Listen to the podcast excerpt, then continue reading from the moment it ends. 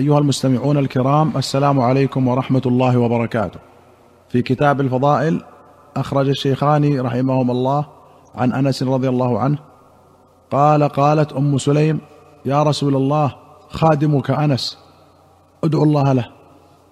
فقال اللهم أكثر ماله وولده وبارك له فيما أعطيته. وللبخاري قال دخل النبي صلى الله عليه وسلم على أم سليم فأتته بتمر وسمن فقال أعيدوا سمنكم في سقائه وتمركم في وعائه فإني صائم. ثم قام إلى ناحية من البيت فصلى غير المكتوبة فدعا لأم سليم وأهل بيتها. فقالت أم سليم يا رسول الله إن لي خويصة. قال ما هي؟ قالت خادمك أنس. قال فما ترك لي خير دنيا ولا آخرة إلا دعا لي به. قال اللهم ارزقه مالا وولدا وبارك له فيه فإني لمن أكثر الأنصار مالا. وحدثتني ابنة أمينة أنه دفن لصلب مقدم الحجاج البصرة بضع وعشرون ومائه ولمسلم قال مر رسول الله صلى الله عليه وسلم فسمعت أمي أم سليم صوته فقالت بأبي وأمي يا رسول الله أنيس فدعا لي رسول الله صلى الله عليه وسلم ثلاث دعوات. قد رأيت منها اثنتين في الدنيا وأنا أرجو الثالثة في الآخرة. أمينة بالنون تصغير آمنة. وقوله دفن لصلبي أي من ولده دون أسباطه وأحفاده. ومقدم الحجاج البصرة أي قد دفن من أولادي بضع وعشرون ومائه حين قدم الحجاج بن يوسف سنة خمس وسبعين وعمر آنس حينئذ نيف وثمانون سنة ورجح ابن حجر أنه مات سنة ثلاث وتسعين وله مائه وثلاث سنين رضي الله عنه. وأخرج البخاري عن أنس رضي الله عنه قال لم يبق ممن صلى القبلتين غيري وأخرج مسلم عن أبي هريرة قال كنت أدعو أمي إلى الإسلام وهي مشركة فدعوتها يوما فأسمعتني في رسول الله صلى الله عليه وسلم ما أكره. فأتيت رسول الله صلى الله عليه وسلم وأنا أبكي. فقلت يا رسول الله إني كنت أدعو أمي إلى الإسلام فتأبى علي. فدعوتها اليوم فأسمعتني فيك ما أكره. فادعو الله أن يهدي أم أبي هريرة. فقال رسول الله صلى الله عليه وسلم اللهم اهد أم أبي هريرة. قال فخرجت مستبشرا بدعوة النبي صلى الله عليه وسلم. فلما جئت فصرت إلى الباب فإذا هو مجاف فسمعت أمي خشف قدمي فقالت مكانك يا أبا هريرة؟ وسمعت خضخضة الماء فاغتسلت ولبست درعها وعجلت عن خمارها ففتحت الباب. ثم قالت يا أبا هريرة أشهد أن لا إله إلا الله وأشهد أن محمدا عبده ورسوله. قال فرجعت إلى رسول الله صلى الله عليه وسلم فأتيته وأنا أبكي من الفرح. فقلت يا رسول الله أبشر. فقد استجاب الله دعوتك. وهدى أم أبي هريرة. فحمد الله وأثنى عليه وقال خيرا. قلت يا رسول الله ادعو الله أن يحببني أنا وأمي إلى عباده المؤمنين ويحببهم إلينا. فقال رسول الله صلى الله عليه وسلم اللهم حبب عبيدك هذا يعني أبا هريرة وأمه إلى عبادك المؤمنين وحبب إليهم المؤمنين. فما خلق مؤمن يسمع بي ولا يراني إلا أحبني. قوله مجاف أي مغلق تقول أجفت الباب إذا أغلقته.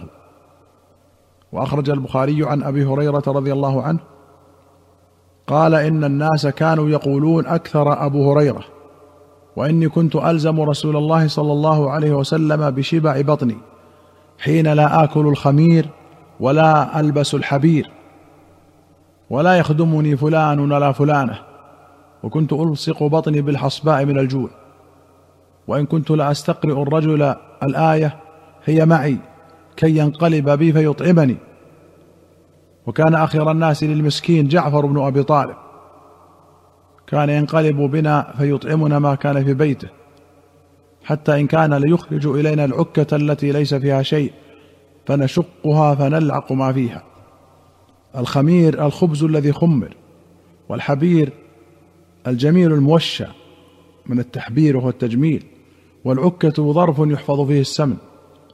وأخرج الشيخان رحمهما الله عن ابن عمر رضي الله عنهما قال بعث رسول الله صلى الله عليه وسلم بعثا وأمر عليهم أسامة بن زيد فطعن بعض الناس في إمارته.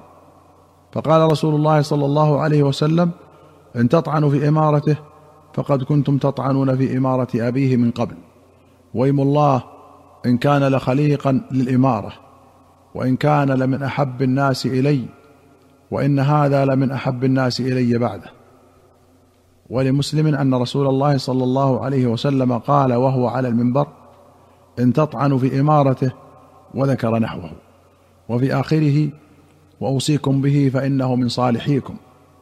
وأخرج مسلم عن فاطمة بنت قيس القرشية زوجة أسامة بن زيد وكانت من المهاجرات الأول أن النبي صلى الله عليه وسلم قال من أحبني فليحب أسامة.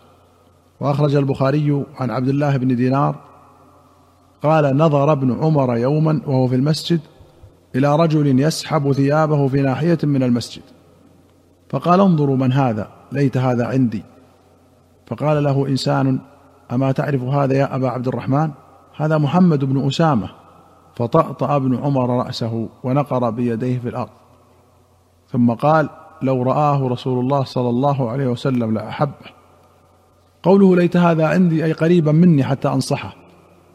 وجزم بمحبة النبي صلى الله عليه وسلم له لما يعلم من محبته صلى الله عليه وسلم لزيد وأم أيمن وذريتهما فقاس على ذلك.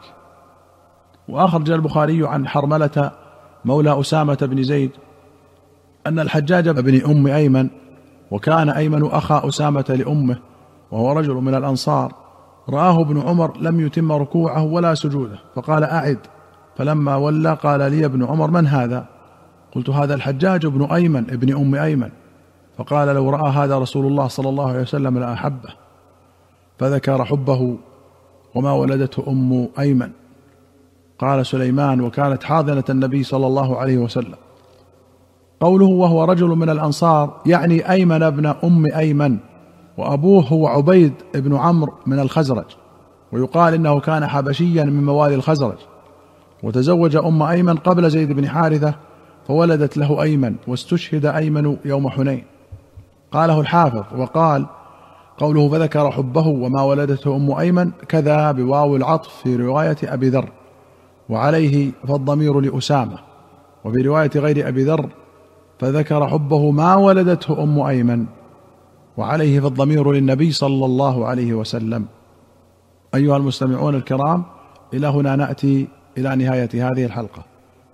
حتى نلقاكم في حلقة قادمة إن شاء الله. نستودعكم الله. والسلام عليكم ورحمة الله وبركاته.